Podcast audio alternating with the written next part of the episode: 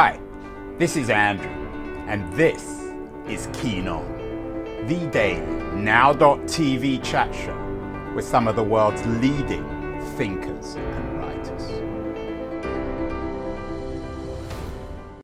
Hello, everybody. It is Monday, December the 11th, 2023, as the year runs down. Probably not the greatest year in world history, certainly the, not the most cheerful year in world history. Uh, the talk shows in the US, at least at the weekend, focused on what's seen as a new crisis of migration uh, on the what Americans call at least its southern border. Um, Everyone's talking about a surge, including the New York Times. Um, CNN had an interesting series of interviews about this so called surge of migrants at the southern border. And both left and right agree on this. Uh, for NPR, it's all about the suffering on the southern border. Uh, and for conservatives, uh, like Fox News, it's all about a, a massive surge of what's called adult male migrants. So both agree on it, although uh, they interpret it in different ways. And of course, Donald Trump is really running with this one. Uh, he's talking about on day one addressing this. He didn't quite put it in literally in these terms, but it seems as if Trump wants to declare war on these, uh, what at least he calls illegal immigrants. The notion of declaring war on a major crisis has become a familiar theme in Western politics, particularly on the right, but also on the left. And we have an interesting new book out uh, this month by uh, Ruben Andersson and David Keen.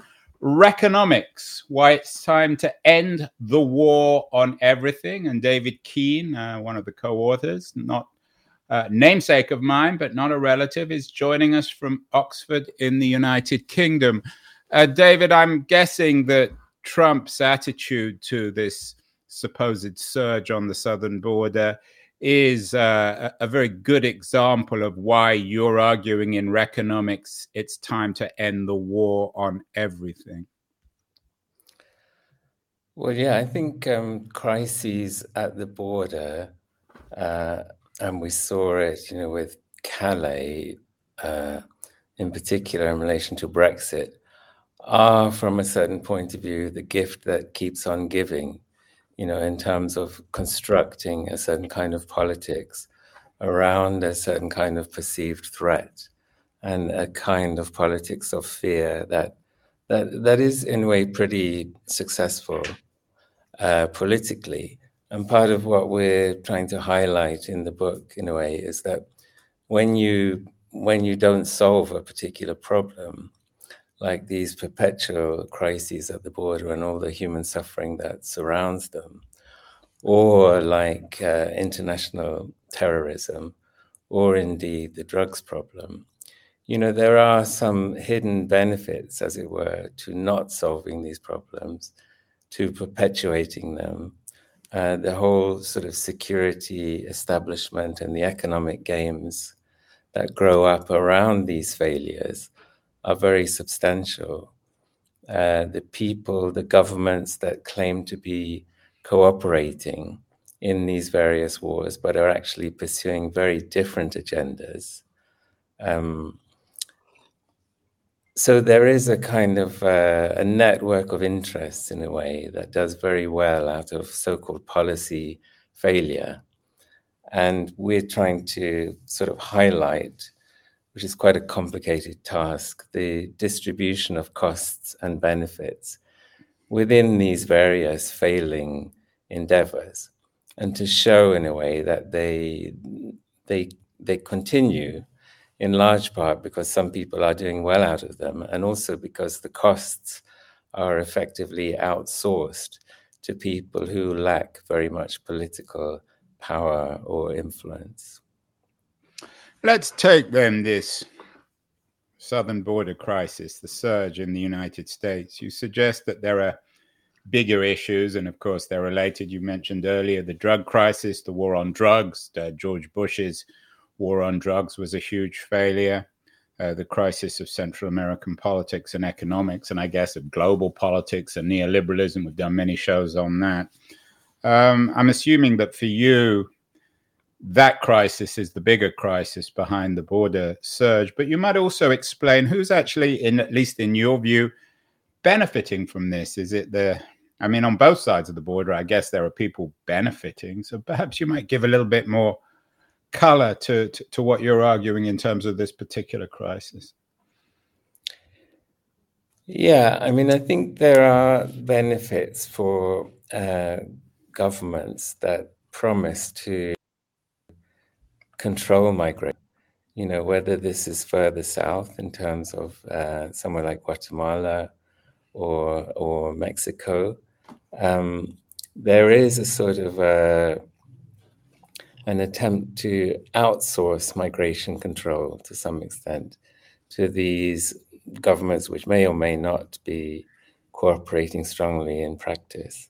And those are part of the benefits that I think we need to look at. And it extends obviously across the Atlantic as well in terms of various regimes from, from Libya to Sudan to Turkey you know, who have promised to rein in this problem, to control international migration, and the impunity and the aid that they sometimes get as a result of that. And this, of course, sets up in a way a perverse incentive because if you if you're benefiting from promising to rein in a problem, you may also have an incentive for stoking the problem uh, in in certain respects. And this is a sort of a rather fundamental, I think, perverse incentive that we're trying to highlight. Uh, in terms of uh, American politics, you know, I think there is a huge payoff, in a way, electoral payoff, in taking very complicated problems in terms of the industrial decline of America and all the many social problems that they have in the United States, and sort of boiling it down to this um, very compelling uh, sort of mishmash of threats that migrants are held, held to represent. And you mentioned drugs, uh, crime, this sort of uh, alleged sexual threats that Trump has highlighted in various at various points in his dubious um, career. And so uh, one has to sort of take account of, I, I, guess, quite a wide range of people who are trying to instrumentalize these various crises. And when they don't solve it, you know, sometimes it suits them not to solve it. And this is a big booming business, the border security industry, as my colleague Ruben Andersson in particular has has documented, you know, among others. Yeah, and it may be mirrored. We've done a number of shows on the development of the prison industry, the prison industrial industry, as some people have dubbed it in the United States, and the way in which private enterprise seems to be benefiting in some ways from putting more and more people in jail. Some people, David, though, might be watching this and this guy is really cynical because there is a real problem on the border. That's not created by Donald Trump. Donald Trump isn't even president of the United States at the moment. Um, so you have tens of thousands of people, an unusual amount on the border. Some people might say, well, that's a real problem. And you're assuming that some people benefit, which may or may not be true, but it doesn't mean they're actually fostering that thing. Isn't that a rather cynical way of thinking about the world?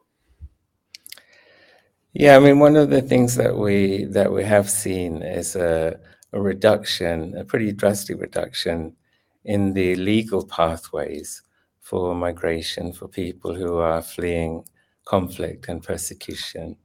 So, as a result of that, you know, you do get these very conspicuous crises at the border. You do get people piling into small boats coming towards the UK. You do get that horrendous uh, humanitarian situation in Calais, which I was able to observe at first hand you know, a few years ago. And these are, they, they seem to be, these crises seem to be in a way given, as, as you mentioned. But actually, to a quite a large extent, they are the result of policies and the predictable result of policies created in places like London and Washington and Paris And in terms of, you know, if you take the example of Calais, which is one that I know relatively well, uh, you know, the desperation of people in Calais uh, and the terrible conditions in Calais, the fires and the fights and the disease and so on, the insanitary environment, you know, they really were the result of a, of a set of policies by Britain and by France, creating that very intense human suffering. And out of that, you know, it's possible to construct these press reports that depict the desperation and show what a horrendous and in many ways threatening environment this is. And then that in turn plays very well, you know, in the case of the UK with the the leave campaign, you know, saying that we have to leave the European Union to stop this threat from Europe, as the Daily Mail uh, in particular used to say. So there is a lot of manipulation that's going on. Uh, I accept that it's not all down to to Trump, definitely, but he is uh, one of the masters at manipulating this situation and making it worse. We live, David, and again, you don't need me to tell you this, in an age in which everyone thinks in conspiratorial terms that everyone has their own narrative of, of, of why things happen. Are you suggesting then that there are concrete cabinet or bureaucratic meetings in governments in London or Paris or, New, or, or Washington, D.C., where politicians sit down and think, how are we going to create these artificial crises to benefit ourselves, whether it's immigration or drugs or overseas crises like in Afghanistan? Are you suggesting that the politicians are knowingly fostering these crises, or is there some sort of subconscious uh, drive amongst politicians, political parties, and media to pursue their own uh, interests? Well, I think it's a great question. And uh, I don't know if you know um, the book Shock Doctrine, you know. Yeah, by Naomi Klein. Yes. I mean, that in many ways, I think, is a great book. Um, where perhaps she goes a little bit far, in my opinion at least, is uh, sometimes she gives the impression that uh, the people have sat around, as it were, rather as you were describing, politicians in a smoke filled room, uh, people like Milton Friedman, and actually sat down and planned to benefit from a crisis which they're in a position to create. And I think what Ruben Andersson and I are trying to do is to, um, we're, we're not embracing that kind of conspiracy theory, but we are saying that once uh, a particular policy intervention, like a war on drugs or a war on terror or a war on illegal migration, once that starts to unravel and go horribly wrong, uh, there are a very diverse set of interests that realize that they can, in a way, benefit from it going horribly wrong. So, in a sense, the, the, the disaster is not necessarily planned in advance, but a very disaggregated and diverse coalition of interests can, as it were, seize on a crisis and find an opportunity in the crisis. And they tend to not have an incentive to put it right you know, they tend to collude in information systems which disguise the severity of the problem. Uh, and uh, they, in a sense, become part of the problem without perhaps ever having sat down and planned it in advance in the manner that you're, you know, that you're referring to. So I think that is a great question, and we're trying to think about, you know, what is the kind of uh, um, what is a realistic conspiracy theory, if you want to put it like that? One that doesn't necessarily imagine these things are are all planned in advance, but nevertheless takes proper account of how people's interests may actually diverge from the declared aims of policymakers and how that produces all these very unsatisfactory results We are speaking with David Keen, the co author of intriguing new book, Wreckonomics Why It's Time to End the War on Everything. He wrote it with Ruben Andersson. He teaches international development at the London School of Economics. David, one of the truisms, which I'm always, I have to admit, rather uncomfortable with about 2023 or the 2020s, is we're living in this age of crisis whether it's the immigration crisis or the war on, or whatever you want to call it, the war on drugs, the drugs crisis, the Middle East, uh, obviously the environment, the crisis supposedly of democracy. In your view, as a professor of international development, uh, are, are, the 2020s a time of crisis or, or, or are they just another decade in world history, which has always been marked by severe structural, economic, political, cultural problems?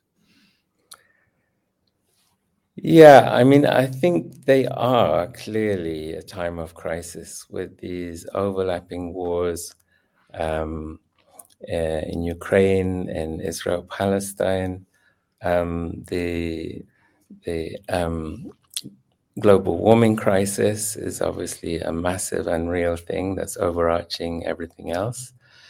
Uh, the the crisis in democracy, I think, is very very real. I mean, you have a guy that uh, essentially uh, tried to overturn democracy in the United States, who is extremely popular. And if that isn't a crisis of democracy, uh, I don't know what is. Um, but I also take your point that you know if if we want to find, as it were, the golden age of uh, security when crisis didn't reign, it is remarkably difficult to do so. I mean, some people look back to the 1990s as a sort of a pre 9 11 period uh, when there was a greater degree, perhaps, of um, international cooperation. Uh, when the Cold War hadn't, in a way, been revived in quite the same way as it has today. And I think there are important distinctions to be made. You know, and 9 11, I think, wrought huge damage in so many different ways that we're only now beginning to realize how diverse those ways actually were. But it is you know, if you think about the 1990s, then you would have to think about the Rwandan genocide uh, in 1994, uh, the wars in the former Yugoslavia. You know, these were terrible um, terrible episodes of human suffering. So it's in a way ridiculous to label that as some kind of golden age from which we have now descended. Uh, so I can see both sides of it, but the, the, the, the, the concatenation of crises, the coming together of so many different crises that we see um, in the current decade, I think is it is frightening. Uh, and a lot of crises are, are, feeding into each other. You know, the war on terror fed into the migration crisis. The migration crisis has also fed into our crisis of democracy. Uh, the war on terror, I think, gave an opportunity for Trump to say, well, we're going to reject this policy of endless wars, which is probably the one part of his political program that struck a little bit of a chord uh, with me.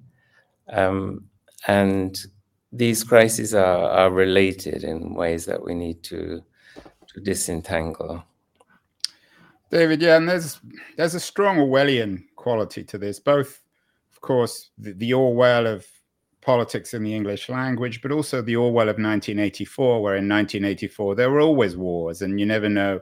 You know, one week you were at war with one group, and then the next week you were at war with someone else. I wonder whether the use of the language of war, this this obsession with bellicosity of one kind or another, is is particularly ironic these days, where people like Trump talk about the war against um, the war on the southern border against illegal immigration, which isn't a war and never will be, and he's quite incompetent of dealing with it. And on the other hand, there are real wars going on, particularly in Israel, Gaza, where no one's willing to actually talk about war. So, or even describe it as a war. They they're obsessed with this word terror, uh, terror and terrorism, which is another Orwellian word. How important then is language in in in all this in your argument about economics of getting the language right of using words that actually have concrete meaning rather than just uh, some sort of propagandist quality yeah i think it's very important you know i'm glad you mentioned orwell because i think you know his novel 1984 was a terrific illustration or imagining of how quickly as it were, a crowd may be uh, manipulated and misled into radically redefining who the enemy is. Um, and I think, you know, there is a surprising degree of willingness, in a way, for people to defer sometimes to official definitions of who we're supposed to hate, uh, what we're supposed to be most afraid of, and sometimes um, a war on drugs can mutate, or a war on communism can mutate very quickly into a war on drugs. And suddenly the drug lords are the bad guys. Then 9 11, suddenly it's the terrorists who are the bad guys. Uh, then we start to think about maybe Russia, China. Uh, we think about the human smugglers as the bad guys. So people say we have to have a war on human smuggling and so on. But I agree with you that uh, we, have become sort of um, profligate, really, in our use of the term. So a lot of things that are not actually wars are kind of hyped up. Uh, and you mentioned the migration situation. You even have, uh, you know, accusations of a war on motorists in the UK. Talk about a war on Christmas you know, there's a kind of devaluing of the language of war. And then the real war comes along, like the war in Ukraine, or as you mentioned, in Israel Palestine. And, uh, you know, we're in danger of, in a way, not recognizing it for what it is because this language has been devalued. But actually invoking this language of war, you know, whether it's a real war or not, uh, I think can be very, very useful in deterring a set of opinions that are questioning that war. Uh, and uh, we have to be very mindful of that. And I think a, a, good example was maybe COVID. Well, there was always wars, but didn't I don't know whether it was Trump or somebody I'm sure talked about wars on COVID. yeah, I mean, the war on COVID, we heard a lot about the war on the virus. Uh, there was also a lot of language about the frontline workers and the sacrifices that were necessary and so on. And I think whether you're sort of, as it were, pro lockdown person or somebody that wants to highlight all the damage that lockdown actually did, which was not very widely discussed in many quarters at the time.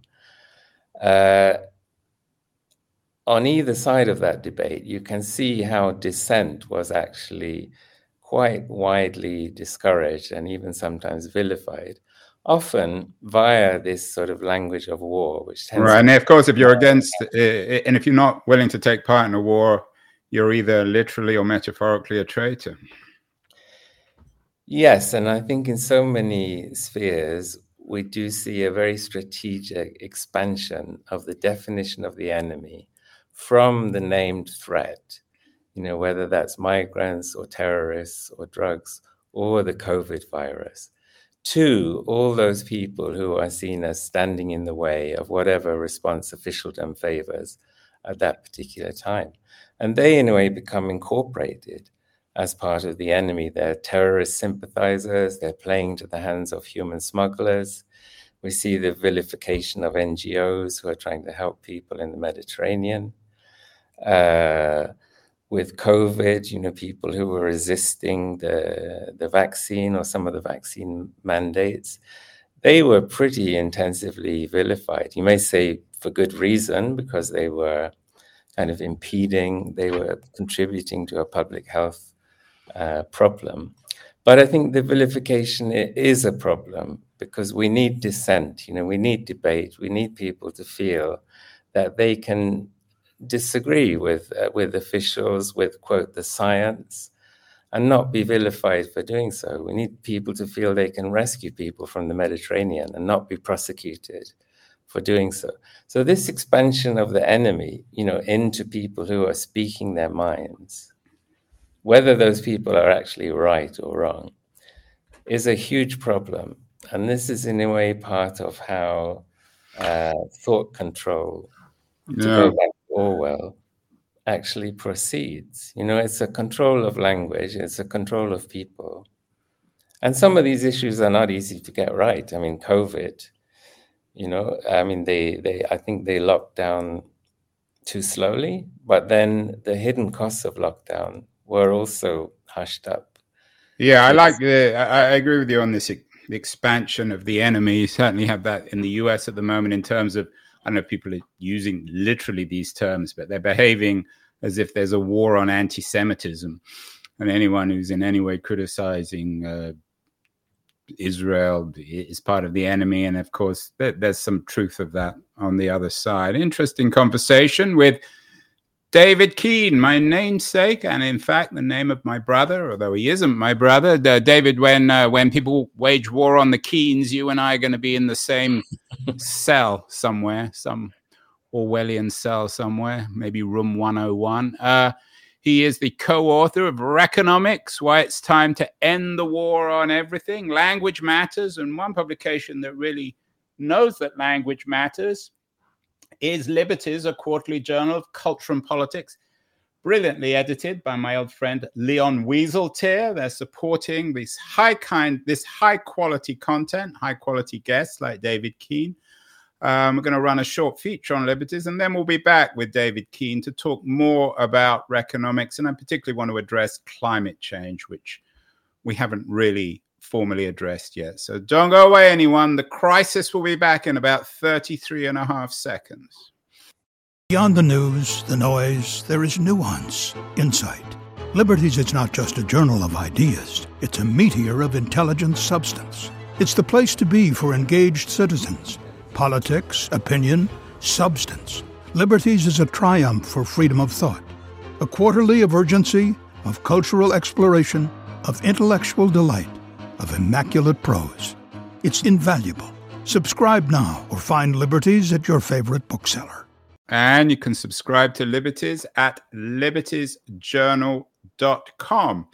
Uh, we're speaking with the great David Keen, the co-author of Wreckonomics. He teaches international development the London, at the London School of Economics, and he's an expert on one kind of international development or another.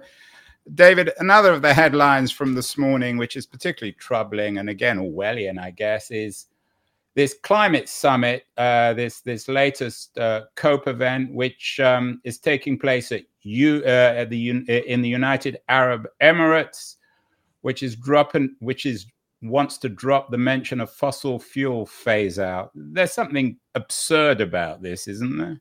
And, and perhaps fits into your thesis because if there really is a common war that we are all facing it's the, the climate crisis. And yet language matters and um, the interests of some groups particularly the fossil fuel industry seems to be winning. Well i think this is a war that we i mean th- this is a, a common crisis that we are all facing and we seem to be divided against each other, probably worse than at many points than in, at many points in recent history.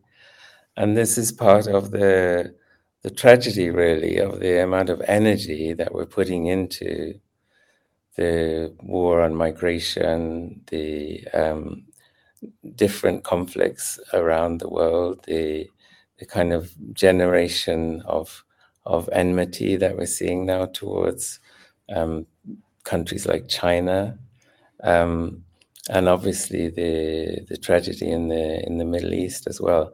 So a lot of people's minds are being diverted from these crises that we all share, you know, and I think part of the the underlying crisis is also a crisis of inequality um, which is feeding into the climate crisis as well.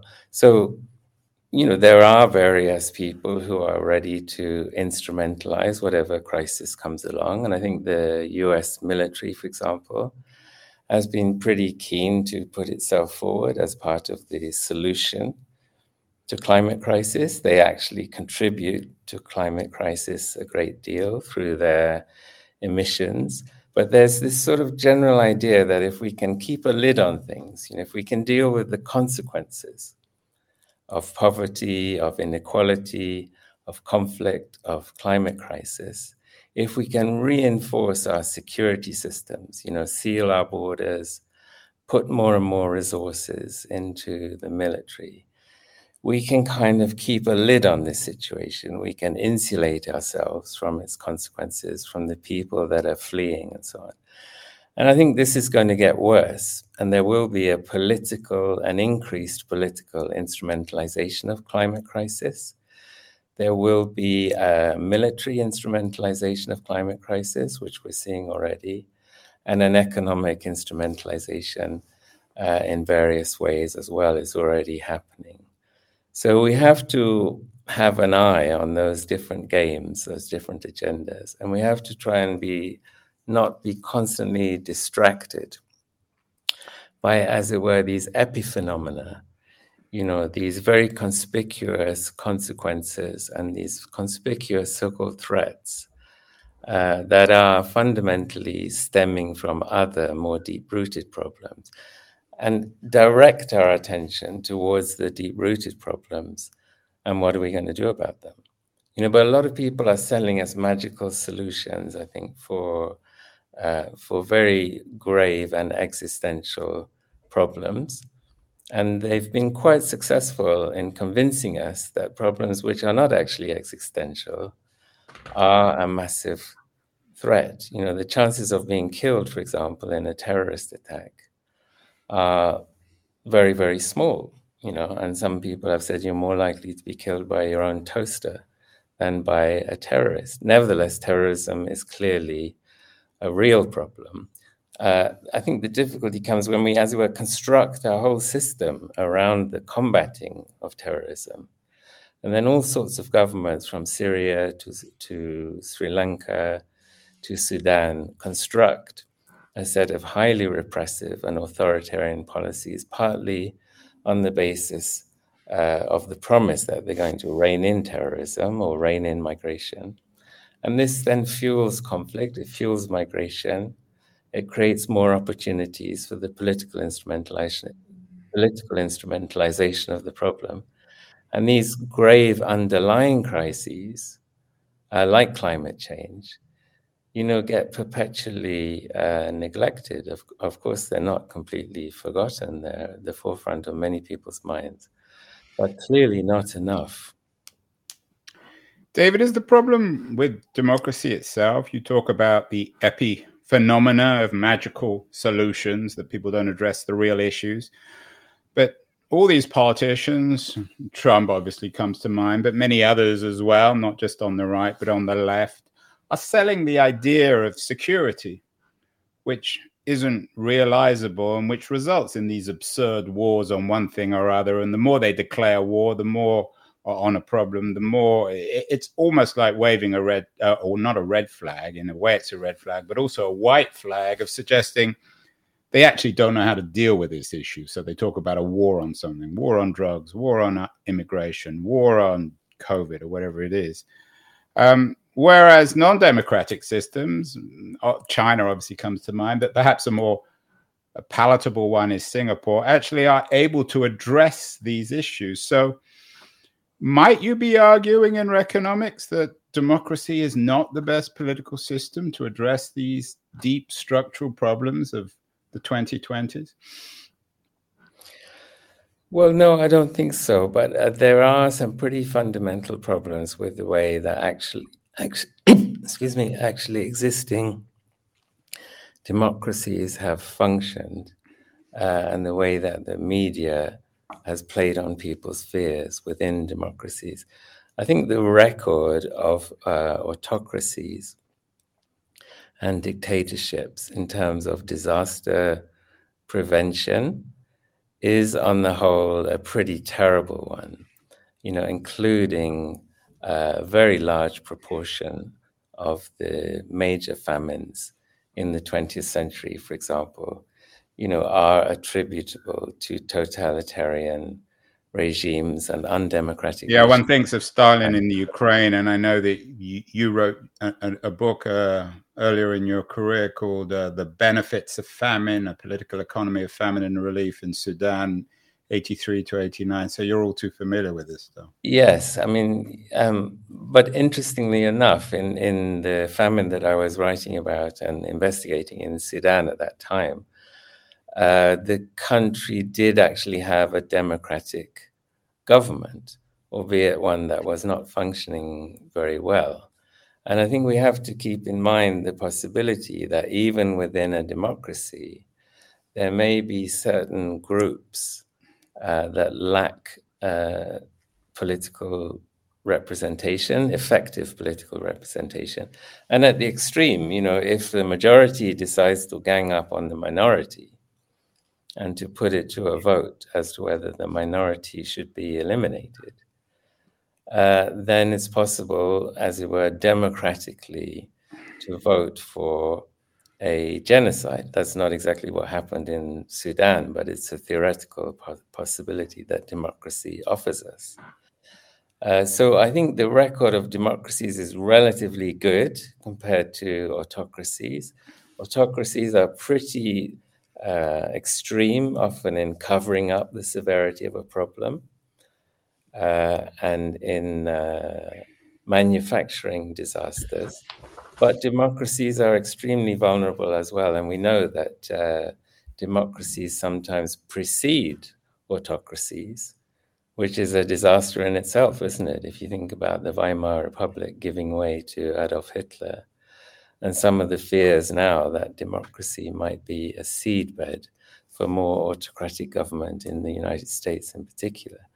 So we have to be, you know, we can't assume that democracy is going to inoculate us. Mm. And we have to assume that perhaps if Trump is reelected on day one, he claims he's going to be an autocrat, he might just shut the whole thing down and say, if you want to deal with the, the problems that he at least sees, um, immigration, drugs, and so on, and needs to shut democracy down. Interesting subject. Uh, David, final question. I'm asking all our guests on Keen On this. Uh, if we live, of course, in the age of AI, we haven't touched on that yet, but it's implicit in a lot of the things you're talking about. There's one issue in the world that, and, and, and I'm careful about magical solutions. We can be a little theoretical here, but if there is a magical element of AI which actually could work, a real magic, what would it be? What would you like AI to address in the 2020s that doesn't seem to be, at least at this point, addressable? Well, I suppose one of the things that uh, kind of came out of our study in a way was the the way that people's uh, thought processes get narrowed down. You know, the shaping of agendas, the elements of thought control and often very severe agenda shaping that takes place around a whole variety of issues. And I think artificial intelligence, in a way, is not going to help us with that. It may even, uh, it may well make things worse, and in many ways, it's already making worse things worse, as people like Mark Duffield have have argued. But I do think that if we're trying to be creative, you know, if we're trying to think outside the box, if we're trying to get beyond, beyond perhaps the two alternatives that we've been given, or if we're simply trying to create a work of art, you know, and I'm interested in songwriting, for example, then something that gives us a, a sort of a, a, greater proliferation of alternatives. You know, going back to David Bowie's, you know, the way he used to write songs, cutting up newspapers and reassembling the headings and so on. I think uh, with AI, there's a lot of possibility for generating random alternatives, for generating hundreds of alternatives, artistic or even perhaps policy alternatives. And then ideally, you know, you could imagine that a human being could come along and select from those alternatives and use their own creative powers, possibly in harness with some of that randomly generated possibilities and come up with something more creative, you know, because we do tend to, we have muscle memory, we have political memories, we have communities that we're trying to ingratiate or appeal to. And we get stuck in a particular view, don't we? And we, that needs shaking up. And I wonder if AI could help us with that, as long as we, as it were, remain in charge and adjudicate on the, the variety of ideas that we're being presented with.